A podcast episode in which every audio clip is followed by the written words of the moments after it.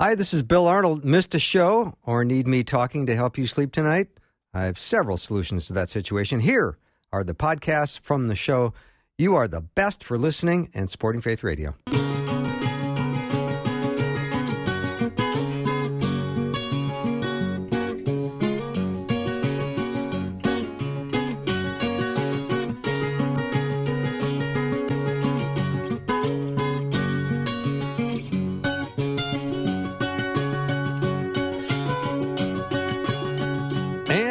Welcome to Afternoons with Bill Arnold. I am the Bill Arnold part of that short sentence. I've got a great show for you today. J. Warner Wallace is going to be joining me in just a minute. And then we're going to continue our Old Testament series uh, with Jarrett Stevens. We're going to talk about Elijah today. So looking forward to that. And I'm awfully glad that I can get a chance once a month to talk to Jim. He, as you know, is the former cold case detective and an amazing author, speaker, communicator. And you can go to coldcasechristianity.com to learn more about Jim. He's also got a brand new book out called Person of Interest Why Jesus Still Matters in a World That Rejects the Bible. And that is going to be a great Christmas gift if you have someone on your list that you don't know what to get. This would be a fantastic book to figure out a way to get it into a stocking. I don't know if that'll fit, but you can go to personofinterestbook.com to download a sample chapter and learn more about that book, personofinterestbook.com. Jim, welcome to the show.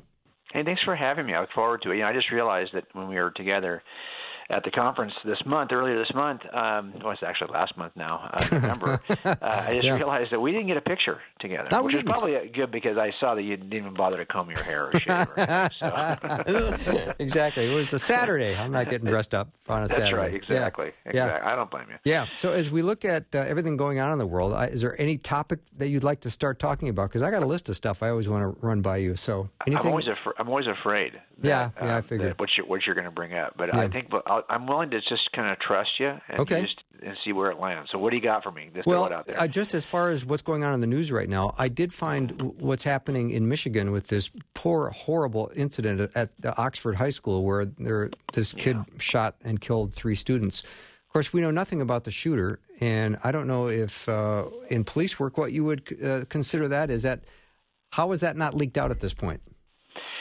Well, you're glad. I mean, if, if you're in law enforcement, you're glad it's not, right? Oh, good. Because um, all that kind of information is not your friend. You you try to give the press what, what you need to give the press in order uh, to satisfy the bare minimums, but not do something that you know because you don't know at first when you do an investigation what's going to be critical. And sure enough, if you you know as some weird tangential piece of information that you think, well, this is this is going to be safe to release. I mean, how is this going to affect the future investigation? Well, it does. It, it often does, and then you feel like the idiot because you released that information a bit too soon. So what you're really doing is not trying to penalize the press or penalize. You know, you're not trying to be a jerk. What you're really trying to do is make sure you protect. Uh, kind of unforeseen twists and turns in the future investigation, and that's really tricky, right? And a lot of times, you know, the guy who's uh, or the gal who's been, uh, you know, uh, charged with solving the crime or investigating the case or or helping assemble the case that the prosecutor later on will eventually charge, um, that person is not the same person who's in charge of the press release. You know, that's going to be an adjutant to the chief. That's going to be somebody in the community relations uh, department of, of, you know, office of the department. And and those folks are like constantly contacting the IO, the investigating officer, and saying, "Well, what can I release? What can I release? What can I release?" Well, the IO is going to say, "Don't release anything." I don't know what you can release right now. I don't. I don't. I'm still too early in this. I don't want to. You know, we want we don't want people repeating back to us what they heard on a press release. No, good point. You know, we want people to give us the information that we then we can say, well, yeah, they couldn't have heard this on online. We didn't release this. This is such stuff that if they're, they're telling us this it's probably legitimate. Um, so a lot of this is just trying to, and, and because the investigating officer is not the guy who's your your um, community relations, uh, you know, your, um, your public information officer, the PIO, uh, because they're two different people. It's it can be tricky, right? Because um, you, you have, you, it depends what how much communication there is between the PIO and the IO. Mm-hmm. That's so So- interesting. Yeah, well, and, and it gets, and I've had cases like this where that because you don't know and and you make mistakes early in your career, you just have a tendency to want to say, I'm not going to say, look, you guys do what you got to do, but in my opinion, don't tell them anything yet. Because I just don't know where this is going to, and, and, and what, what's it matter if, if you know, it, there's like this challenge between is it better to be first on the story, or better to be correct on the story. And, Yeah. and, and depending on the media outlet, there's there's not a big distinction between those two. A lot for a lot of folks, it's like I don't care if this is correct or not. I just care that we're first to say something because it's clicks. So so you know as a, as a as an investigating agency, you don't want to be involved in any of that at all. Uh, that is not your concern about whether you get clicks, who's first. You know, uh, it ought not be your concern. It has to be. It's just the, the end is: did we properly see justice in a case? When we filed the case with the DA, when we got all the way to a jury, and what do we have to do along the way to make sure that we don't corrupt the case? hmm Jim, what about things like Columbine, though, and Sandy Hook? I mean, we heard about that shooter right away. Well, this doesn't mean it doesn't happen. I'm just saying if it's me and it's my case, I'm going to say to you, don't say anything. Okay. Unless I feel like some, uh, I need have a public need to to um, get more information. I'm at a wit's end. Uh, uh, without the public's help, we cannot go forward. We cannot identify some. That's different.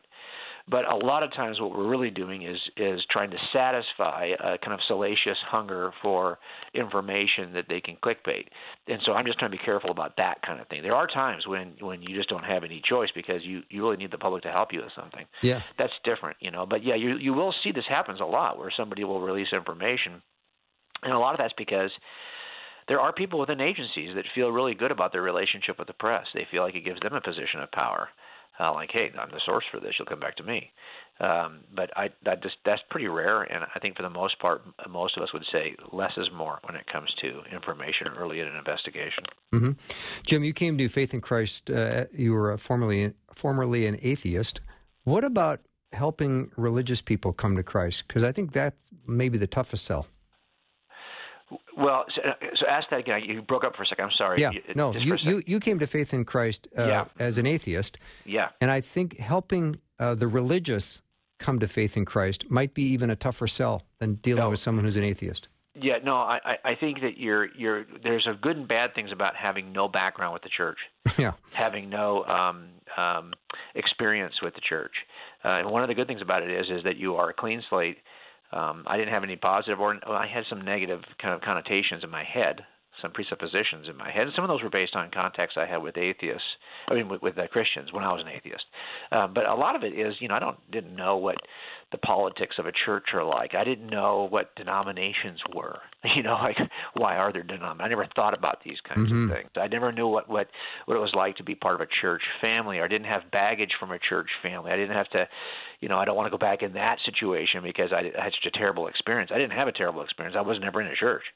So there's a sense in which you're putting your toe in the water for the first time. Maybe that's easier. I mean, you're fighting two kinds of things, right? Sometimes in places in the world and the country, like here in Los Angeles County, it feels like sometimes you're just trying to get people to pay attention to the things that really are important because there is no culture. It doesn't feel like there's a much of a cultural kind of traditional, uh, uh, culturally accepted view of God, like there might be in the South, for example, where some of my family on, on one side of my family they were kind of raised in a Christian environment. They they went to church every Sunday, and so the issue there is not.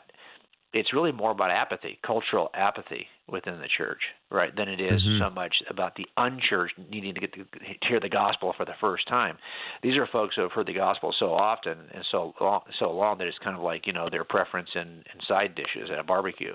You know, it's not, it's not, it's not. It, there's times when I'm really excited about that, Uh-huh. times when I'm not. Um, but it, so for somebody who's really been away from all of it, I was more um, starved for what is true about God. You know, because I didn't didn't. This is my first time putting my foot in the water.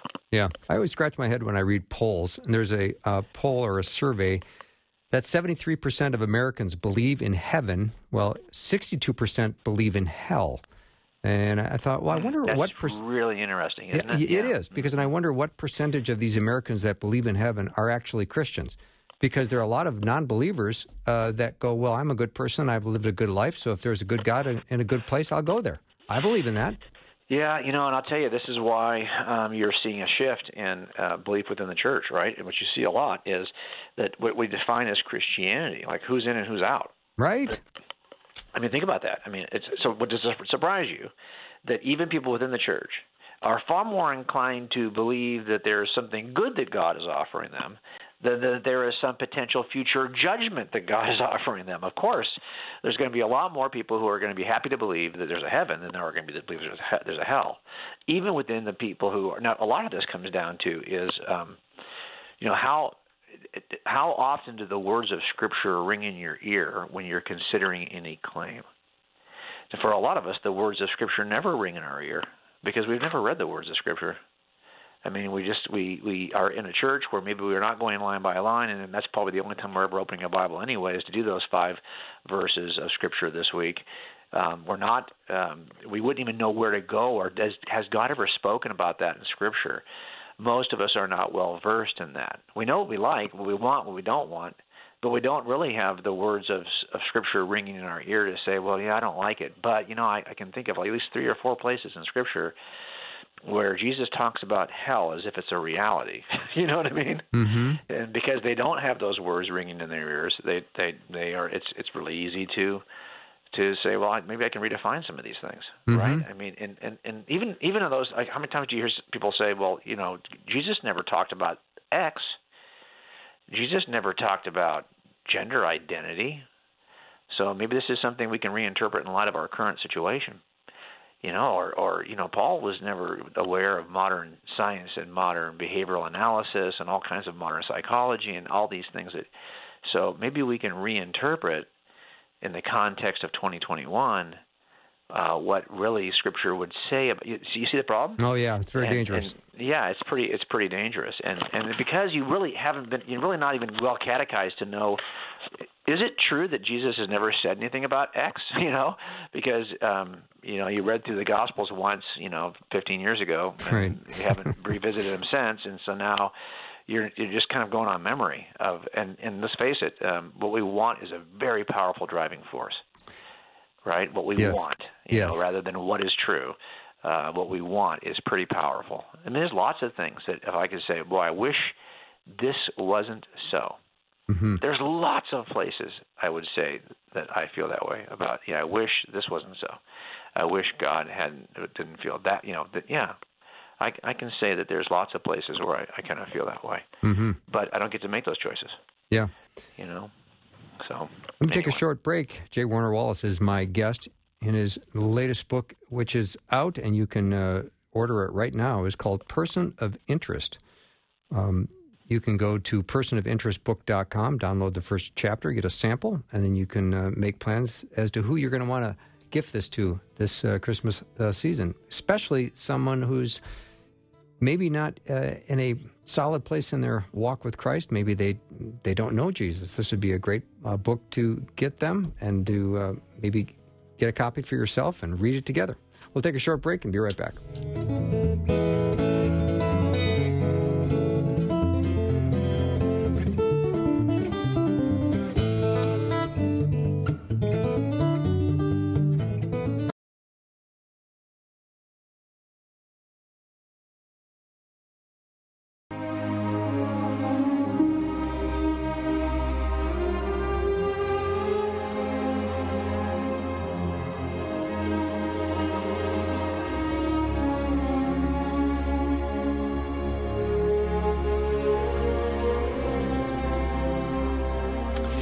Welcome back to the show. I'm so glad to have J. Warner Wallace as my guest today. You can always go to coldcasechristianity.com to learn more about Jim. He's got lots of videos up there and blogs, and all of his books are there as well. You can learn about that. And also his new book, which is a fantastic book called Person of Interest. You can go to personofinterestbook.com to learn more about that.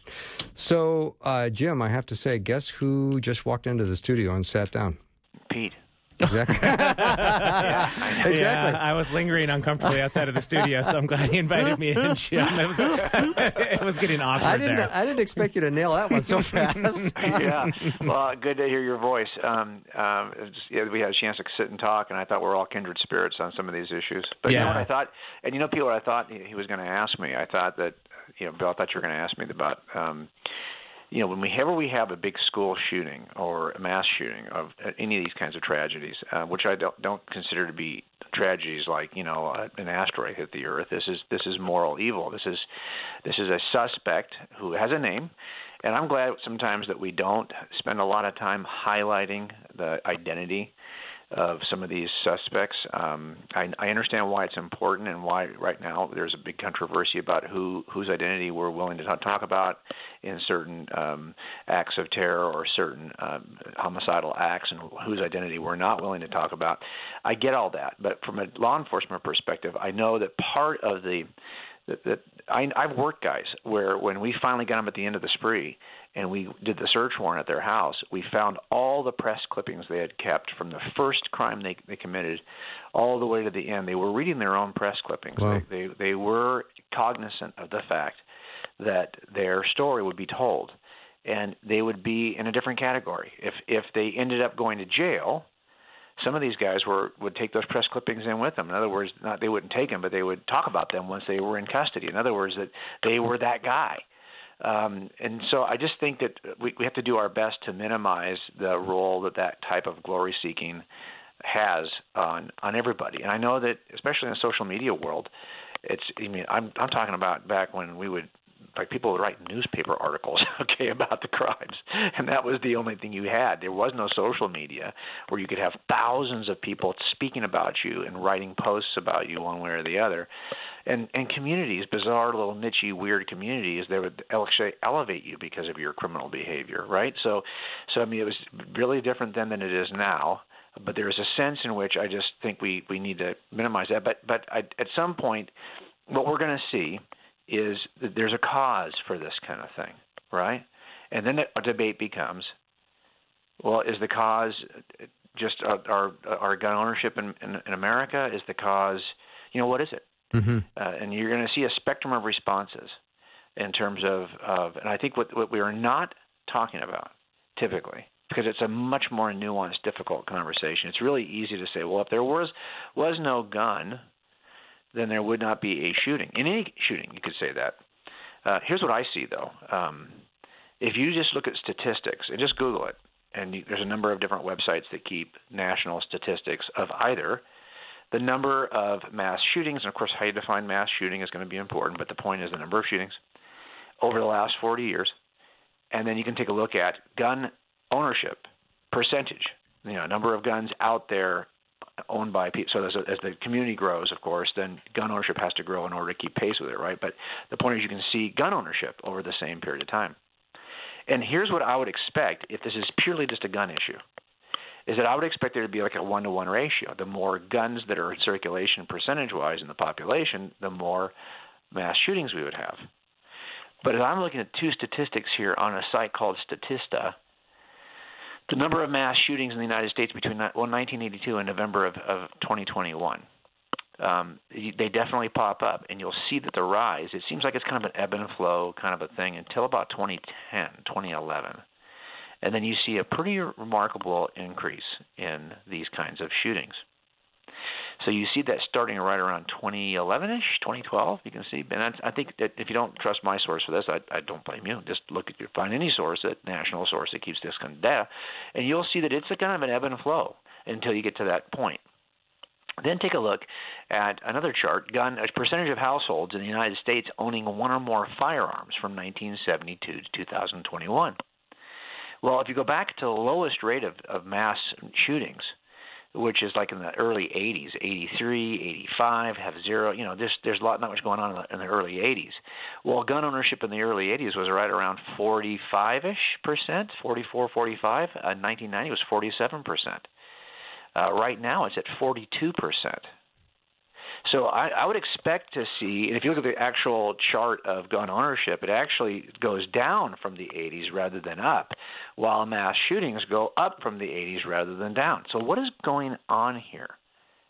And there, I mean, I, I, I, totally understand. Our our first impulse is to say, you know, um, the gun is the problem. Um, and so I'm not going to debate that issue. What I'm looking at statistically, though, is there seems to be something else. And I think you see two things in that period of time. What you see, and we have moved away in the last 40 years, this entire period, from the intact traditional family. That that is deteriorating right around our eyes, both inside and outside the church. It is deteriorating, and, and we just act like that's not going to have an impact on all the things that would worry us. But of course, it is going to have an impact. Uh, and also, we see that in that 2011 issue, you see the increase in the use of social media. Um, the, the advent of this type of social media, right, and the, the plethora of this kind of social media, where you see all this stuff now is social media is always a factor um, in the in the way this communication is. is the, the, the, so, for example, we have an event it occurs anywhere in the country that used to be a local event. All those local events are now national events because of social media. Mm-hmm. So, so I think we've got to kind of at least ask ourselves deeper questions about why we're headed where we're headed, and they probably have more to do because it's just by the way the same statistics I think you probably would look at would probably deal with drug overdoses, would probably deal all the other problems we see in in families, all the other problems we see in culture. Um, I mean, you could you know you can talk, you can try to rein it back in by eliminating all drugs, eliminating all guns, eliminating all cars, anything you could use to but we're still going to have the problems because we're not addressing the core issues. And I think a lot of those come down to the family. Mm-hmm. Jim, why don't these stats, the ones that you just mentioned, why do why don't they drive the narrative? Well, because I think that all of us have politicized everything.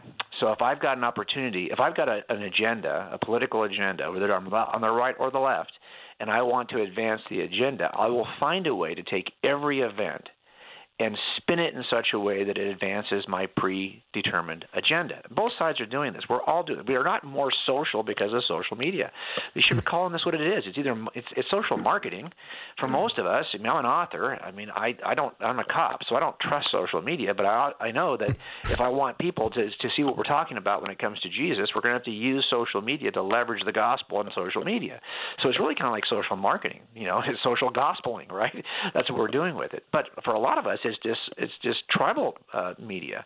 We have become so entrenched in our positions. We don't trust the other side at all. We just use all of these media platforms are just hammers looking for nails, and that's what we do. We we, we just uh, use these things as a platform in which to scream at the other side.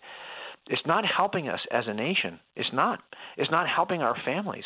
It's not. It's what, what you know. Look, it used to be you drive by your neighbor, you didn't know what your neighbor believed on any number of, of sensitive issues you just waved sweetly at your neighbor. You were just glad you had the neighbors you had. Mm-hmm. Well, now if you're watching their social media, you know every position they hold. You either love that neighbor or hate him because that dude does not agree with you on a lot of, of, of these big issues. I think sometimes it was better not to know every single inclination or every single political leaning of these folks that that you were willing to accept because you know we've just put all of our differences on steroids. Yeah, it's it is so true. The emotion that is out there right now, and your point about the neighbors. I mean, if you move into a new neighborhood, everybody Googles you to find out who you are. Oh, ab- absolutely. I they, mean, they this, know more this, about you before you open your mouth. Well, I mean, look, you've got you, the, the people used to be on your Facebook. If you're using old person using Facebook still, okay. but the point is, your your you you know your relatives that that how many times have I hear a story? Well, yeah, I posted this on my face, and I'm so mad that my cousin said this back. To, well, now you're not speaking to your cousin. That wasn't that wasn't happening before. You'd have to be with your cousin for eight hours on a holiday and find a way into that conversation before it would mm-hmm. even come up. Well, well, now we're all leading with that. That's the first thing we do. Yeah. Is we post our political beefs with each other. Look, this is not me posting family pictures anymore. Right. This is now me showing you why you're wrong. Yeah. All right, Jim. We need to take a little break. When we come back, Peter's dying to talk. I don't know why, but we'll bring him on at some point. J. Warner Wallace is my guest, and go to coldcasechristianity.com. Be right back. back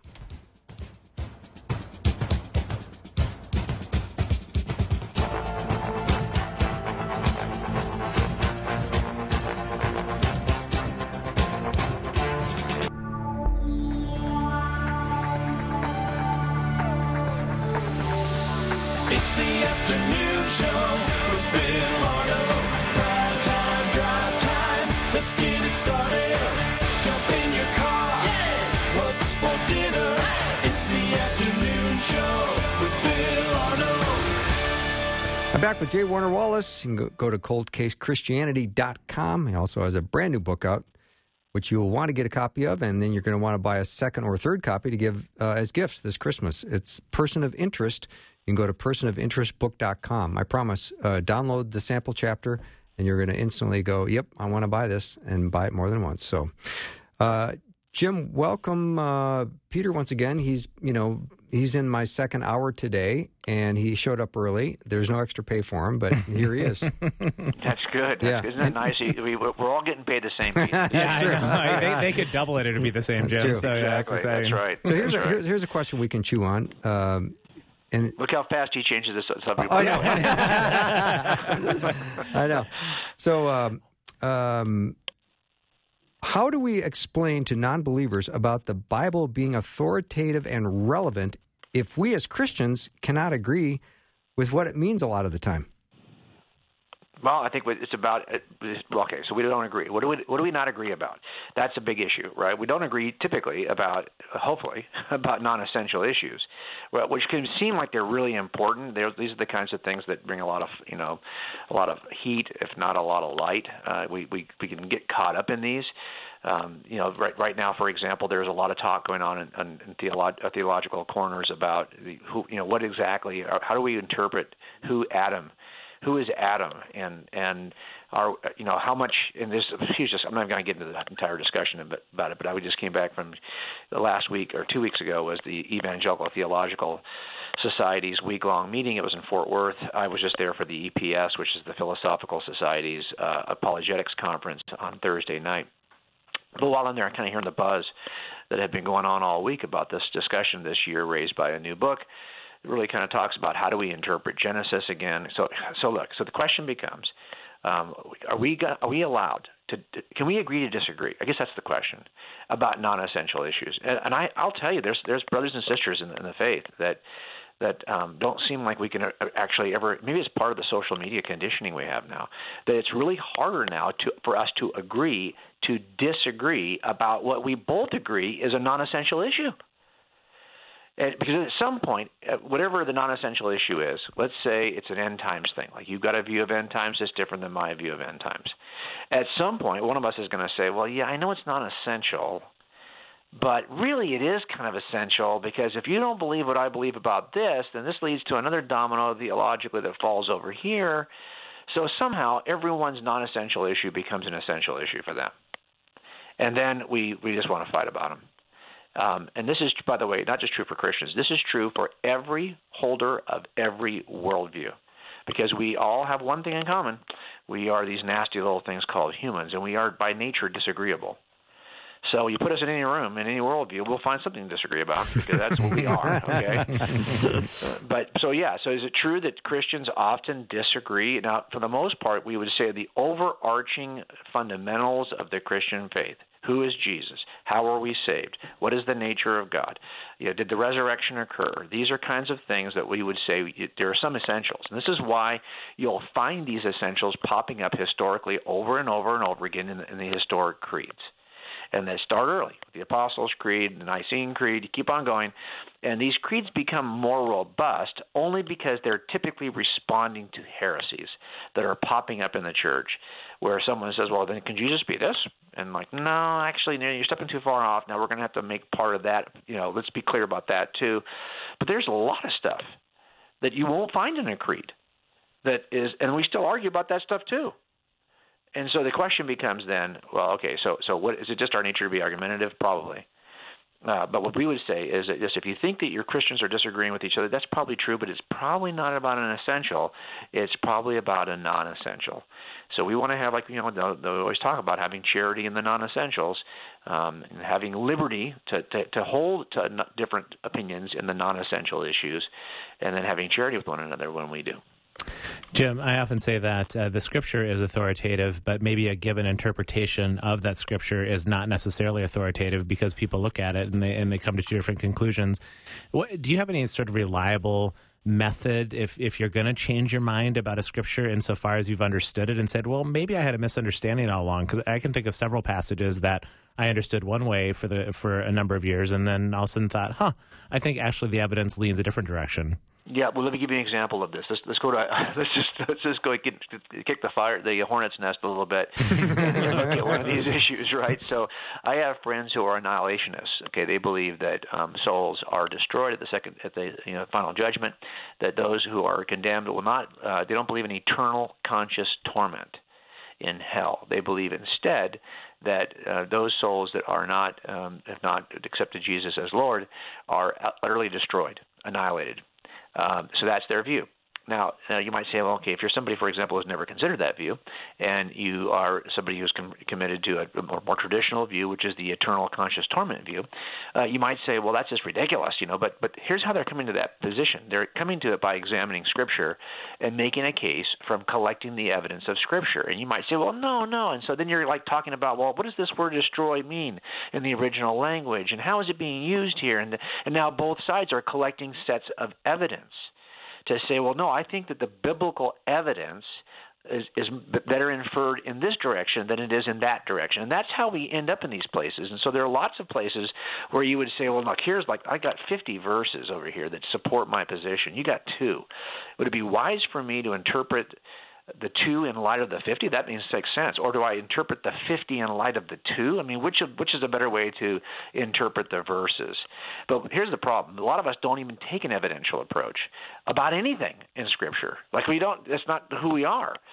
Uh, we, we you know it's we are we experience things. Uh, we we don't think of, that this is a thinking man's uh, kind of uh, belief system sometimes. We don't act like it is. And and so this idea that you would actually form beliefs on the basis of biblical evidence for a lot of people still in the church seems a, bit foreign. But that's exactly how we come to these conclusions. And so, what I would typically say is, okay, so here's how do we resolve these issues? Let's make a case for it. Now, I will tell you on that issue of eternal conscious torment, I still hold to the eternal conscious torment view. But I look at the biblical evidence too, and I find it to be rather compelling. I, I, I hold it with my hand open. Like I don't know for sure because I think the biblical case, the scriptural case for annihilationism, I, I see it. And and I look and I I don't get involved in that. You won't see me debating that online. You won't see that as part of my work primarily. I mean, I still you'll find things on hell on my website that are still take the eternal conscious torment perspective, but you won't see me debating my brothers over that issue because I find it to be a non-essential. I could be right or wrong about this. God will judge, and He will act now, is he going to act by destroying souls or by putting? I don't know yet. I I, I think it's going to be eternal conscious torment. But but but if I'm wrong about that, I don't. It won't change what Jesus came to do, and it won't change my view of God's nature. So I just don't debate publicly those kinds of things because I think it's not it's not enough. Someone said I don't think that Jesus is God and I don't think he rose from the dead. Well, I'm going to make I'm going to be uh, I'll argue on that, okay? Because those are essentials that I think make a difference. I mean, you, how can you call yourself a Christian if you don't believe that? So we have to make a decision about what's an essential and what's not. Can you see why this is going to be harder going forward in a culture that says everything is a matter of lived experience? Huh. Mm. That that nothing is objectively grounded in something outside of my lived experience. And while you might find that's true for you, Jim, it's not true for me. Yeah, I'm right. And I can see this is going to be harder going forward to hold a view. But the entire history of Christendom is replete with creeds developed in an effort to kind of um, to, to, to kind of th- to thumbnail uh, what is, is is being expressed in Scripture. What are the objective truths of the Christian worldview that we ought to agree on? And I think that if we move away from that, we we, we lose everything. Mm-hmm. Jim, do you find the majority of biblical scholars to be fair minded, or do so many uh, have agendas? And, and how do you know who to trust? Oh my gosh, just a couple big questions there. Uh, so, so I, I, just bought all of the. Um, I'm getting ready to write another book, and I'm look, writing it basically on biblical anthropology. Uh, there'll, there'll at least be some aspect of that will be in there um, you know, what does uh, the Bible say about humans? So I, I went back and I've given away so many systematic theologies. I only have one left, and that's Erickson's uh, Christian theology.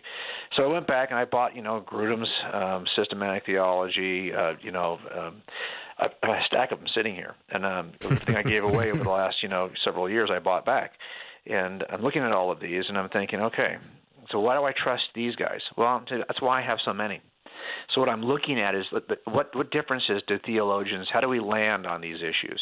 And what's great about systematic theologies is that they have is that you've got theologians who have grouped together all of the concepts. Like here's what the Bible says about humans. Here's what the Bible says about Jesus. Here's the, you know they've they've taken the topics and they've grouped their thinking in a systematic way. So they've presented a systematic theology. And so what I love is to be able to read. I, I won't distrust one. I'll read them all. And and and, there's going to be places where there's just wholesale agreement. And that's because probably this is an essential issue that's so clear in Scripture that it's hard to find an alternative. And there'll be some places where there's less agreement because you can make a case in one direction or the other. Like, how do we land the uh, God's sovereignty versus our free agency? Right? This has been a, uh, you know 2,000 year debate, and you've got people who hold a more libertarian view who are making their case from Scripture, and people who hold a very much reform view, which are making their case from Scripture, and this goes back and forth and and it's really so how do you where do you land on that? Well i think what you have to do is i trust data. I don't trust in people who make inferences from data. It's like science. Science doesn't say anything. Scientists do. Science is neutral. I mean the facts are the facts. How you interpret the facts though that depends on the scientist you're talking to. So same is true for theology. I mean, the, the, the facts of scripture are there. Know your scripture how we interpret the scriptures and different theologians come from different you know worldviews different you know, even within christianity and they'll interpret those things slightly different. So what i'm looking at my systematic theology is okay if i'm studying the nature of humans and the, what does it mean to be in the image of god i'm going to read everybody.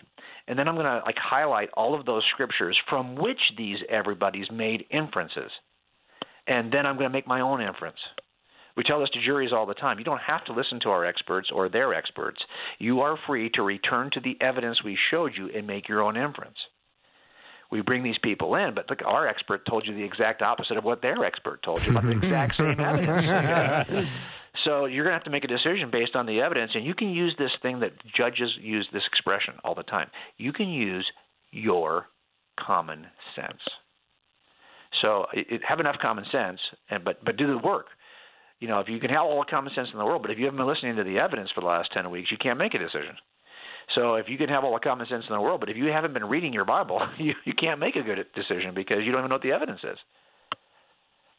That's so good. Uh, we'll take one more break. J. Warner Wallace is our guest today. You can go to coldcasechristianity.com, learn more about Jim. He's also got a fantastic new book out. You can go to personofinterestbook.com to learn more about that. We'll be right back.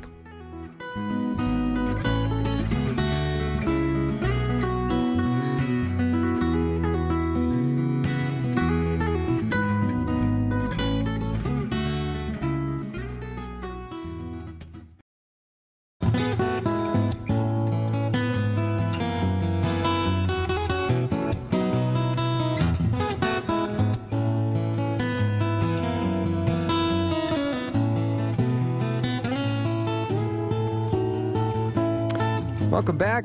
J. Warner Wallace is our guest. Cold Case Christian, Christianity.com is his website. Is also his new book is Person of Interest. I do highly recommend you going to personofinterestbook.com. You can download a sample chapter and uh, make your decision from there. Examine the evidence and then decide. Something like that, right? Yeah, that's actually you, you leverage that. You turn that corner really well. Thank you. If I don't, if you don't mind, Jim, going back to this incident that we started talking about with this uh, young boy at this high school that opened fire, are we ever going to be able to talk about uh, the presence of evil in the world that's going on in the lives of uh, these shooters? And are we just going to say, "Oh, the poor kid was bullied; he was getting back at people who were not nice to him"? But what, what about evil?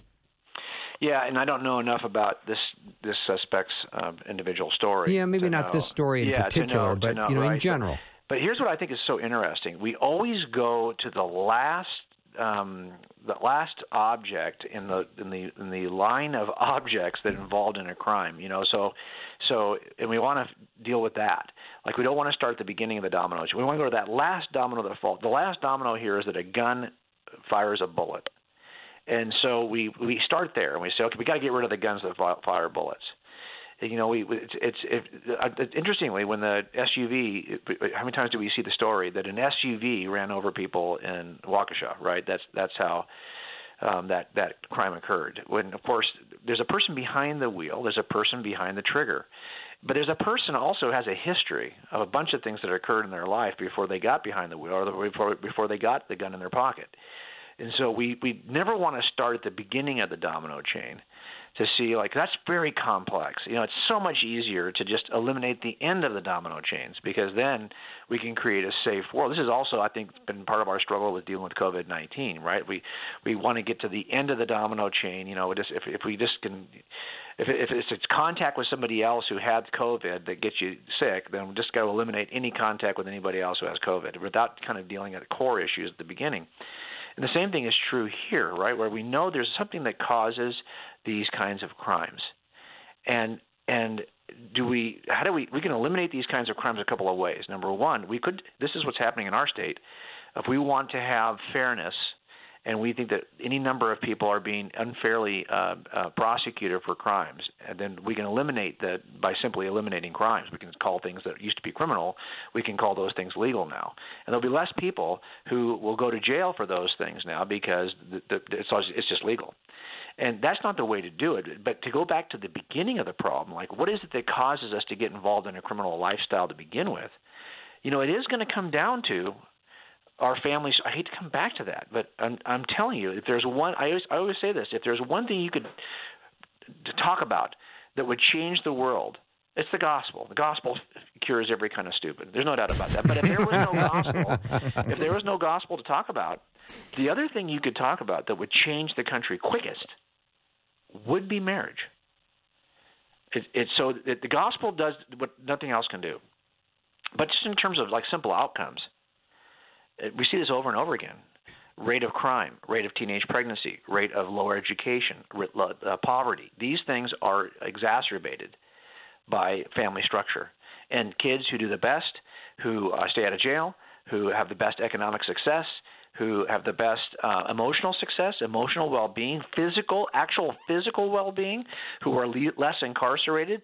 Um, these are people who will come out of. Uh, this is going to sound terrible. All right, here we go. You ready? It's it's it's it's biological. Two biological parents in a low conflict setting. There it is. Two biological parents in a low conflict setting. Every statistic you measure, kids do better when they come out of that setting. And so if you thought, well, okay, well, I know there's lots of issues we could address, and why is the world the way it is? Well, if we could go return to a high value of two biological parents in a low conflict setting, things will change. But n- nobody's talking about that. Jim, I'm uh, paying attention to you saying two biological parents with the redefinition of family, meaning any number of different kinds of families. Um, are, are, you suggesting that there's something unique about the male and female marriage that uh, would be the right context for these sorts of things to develop and flourish? Yeah, and I'm not necessarily even suggesting that it's something that has to do with male female. It has to do with biological. So you're no, I I've got two kids that are my biological children, but I was not raised this way. Two biological parents in a low conflict. Say my parents divorced when I was three. My mom never remarried, so I was raised by one biological parent in a co- low conflict setting. It's okay. It was good. Could it have been better? Yes. Uh, I mean, I'm not saying that you can't raise kids other ways, but you have greater challenges, and you got to find ways to overcome the deficiency. And my mom tried her best to kind of put male role models around me that would would kind of help out with that. Right? My dad was available to me, but more like an uncle. So so that that's the challenge. Now I've got two kids that are being raised by their biological parents in a low conflict setting. They're already grown and out of the house, but I had two daughters that I adopted out of foster care. Now they it was better than that they were what they were up against was tough and it would have been terrible. So now it's it's it's good, but we aren't their biologicals, and there's a difference. You know, when my son does something, I can look at him and go, "Ooh, I I know where that's coming from." you know, I, I I've been. I, he gets that from me. He gets that from you. We, how many times have you said that raising your kids? Mm-hmm. Because it's it's it's helpful to to understand you. Look, even the rate of abuse within families is far, far higher when there are not two biological parents in a low conflict setting.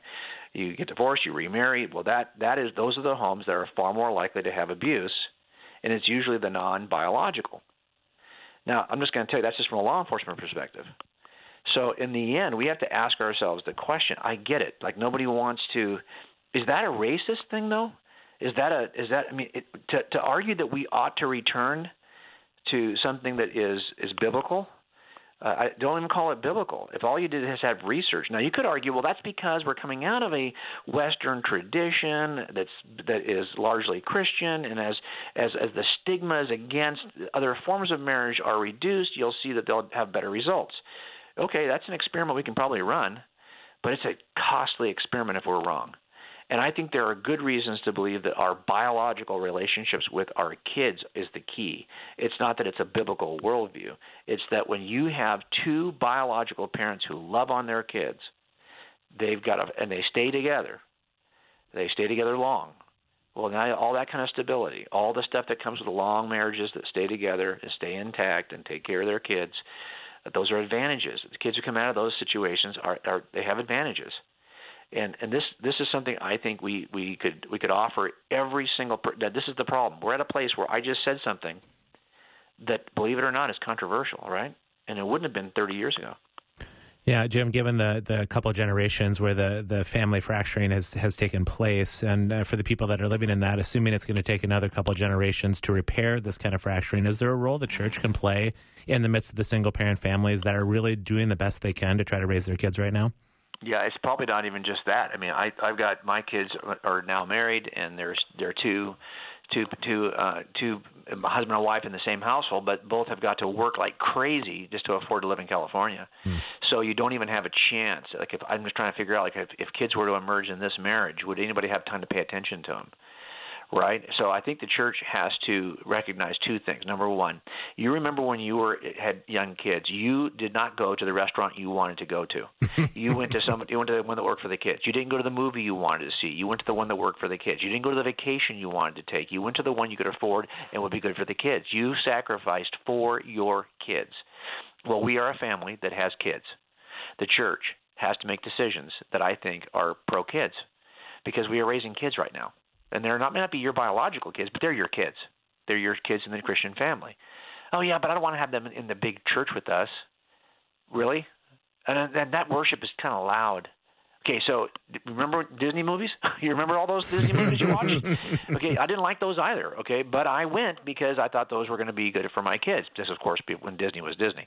But the point I'm trying to make is um, that you you made sacrifices raising your kids, and and we are a church now that has to make sacrifices. So that means if there are families out there that we have to step in as the basically the uncles and aunts and grandfathers and grandmothers that are part of the church family that are willing to step in and do you know help because we're raising kids, and that also means that we've got to like I had a house church.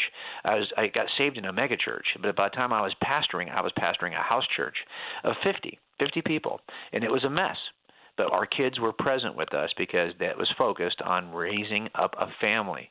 And by the way, if you're a Christian right now and you're my age, I'm 60, you're probably going to end up being a Christian all the way to the end. But if you're six, that's not that's probably not the case right now. Hmm. Even though you be raised in the church.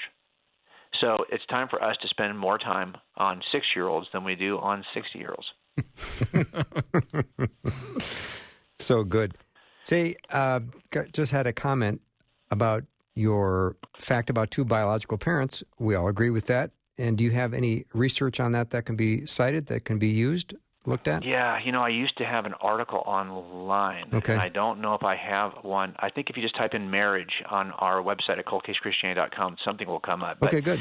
Yeah, I have tried to to to make that case, but it is still the fact. Or just type in two biological parents, low conflict. That's something I've been saying, but that's not my term. That's a term that sociologists have been citing for probably coming up on 20 years and I've heard other people talk about it. It's, mm-hmm. it's pretty well known in the documentation.